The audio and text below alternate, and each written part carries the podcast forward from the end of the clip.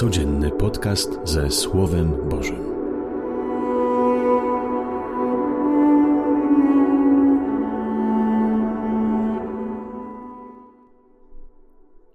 Z Ewangelii według świętego Łukasza. Jezus wyrzucał złego ducha z człowieka, który był niemy. A gdy zły duch wyszedł, niemy zaczął mówić i tłumy były zdumione. Lecz niektórzy z nich rzekli: Mocą Belzebuba, władcy złych duchów, wyrzuca złe duchy. Inni zaś, chcąc go wystawić na próbę, domagali się od niego znaku z nieba. On jednak, znając ich myśli, rzekł do nich: Każde królestwo wewnętrznie skłócone pustoszeje i dom na dom się wali. Jeśli więc i szatan sobą jest skłócony, jakże się stoi jego królestwo? Mówicie bowiem, że ja przez Belzebuba wyrzucam złe duchy. Lecz jeśli ja mocą Belzebuba wyrzucam złe duchy, to czyją mocą wyrzucają je wasi synowie? Dlatego oni będą waszymi sędziami. A jeśli ja palcem Bożym wyrzucam złe duchy, to istotnie przyszło już do was Królestwo Boże. Gdy mocarz uzbrojony strzeże swego dworu, bezpieczne jest jego mienie. Lecz gdy mocniejszy od niego nadejdzie i pokona go, to zabierze całą broń jego, na której polegał, i rozda jego łupy. Kto nie jest ze mną, jest przeciwko mnie, a kto nie zbiera ze mną, ten rozprasza. Oto słowo Pańskie. Chwała Tobie, Chryste. Oskarżali Jezusa, że robi dobro pod przykrywką zła. Mówili bowiem, że mocą złego ducha wyrzuca złych duchów. Ach, ta zazdrość. Jezus był inny, bo mówił inaczej, robił inaczej, zachowywał się inaczej niż uczeni w piśmie i faryzeusze, którzy byli przywódcami religijnymi.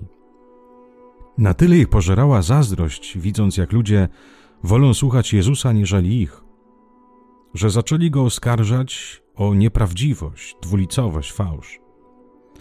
Jezus w odpowiedzi powiedział im, że ten, kto ma złego w sobie, nie może czynić dobro, bo to niemożliwe.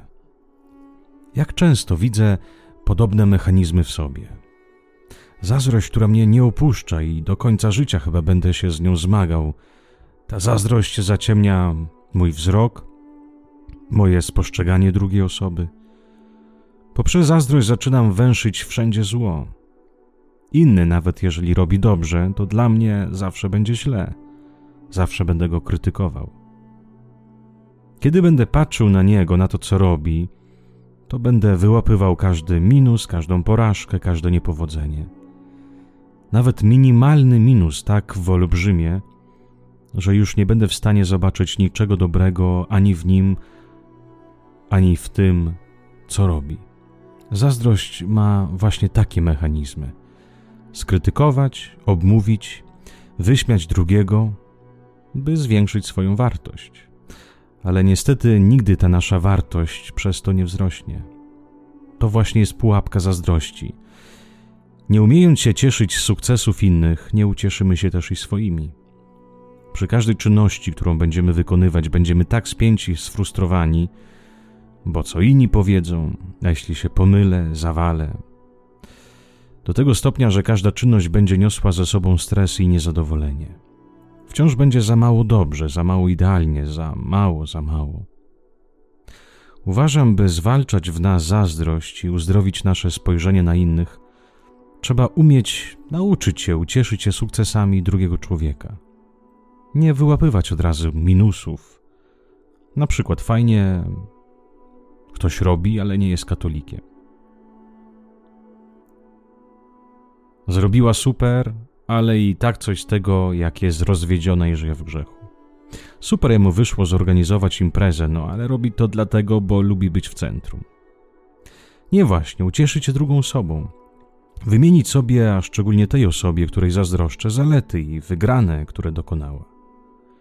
Postarać się przestać analizować i, i doszukiwać się negatywów. Bo zazdrość niesie cały czas za sobą jeszcze gorszych demonów. Zazdrościsz dziś wyglądu, jutro będziesz zazdrościć pracy, pojutrze życia i tak w nieskończoność. Panie, Ty wiesz, że zazdroszczę. Chyba nie wyzwolę się kompletnie od tej mojej słabości. Ale proszę, pomóż dostrzegać dzisiaj dobro drugiego człowieka, jego małe wygrane, a nie dobijać go i gasić. Daj siły, bym otworzył raz nareszcie swoje usta do tego, do czego zostały stworzone, do błogosławieństwa, do wypowiadania słów, które dają życie, a nie zabierają. Amen. Życzę Wam wszystkim dobrego i błogosławionego dnia. Niech Was Pan błogosławi, Ojciec, Syn i Duch Święty. Z Panem Bogiem.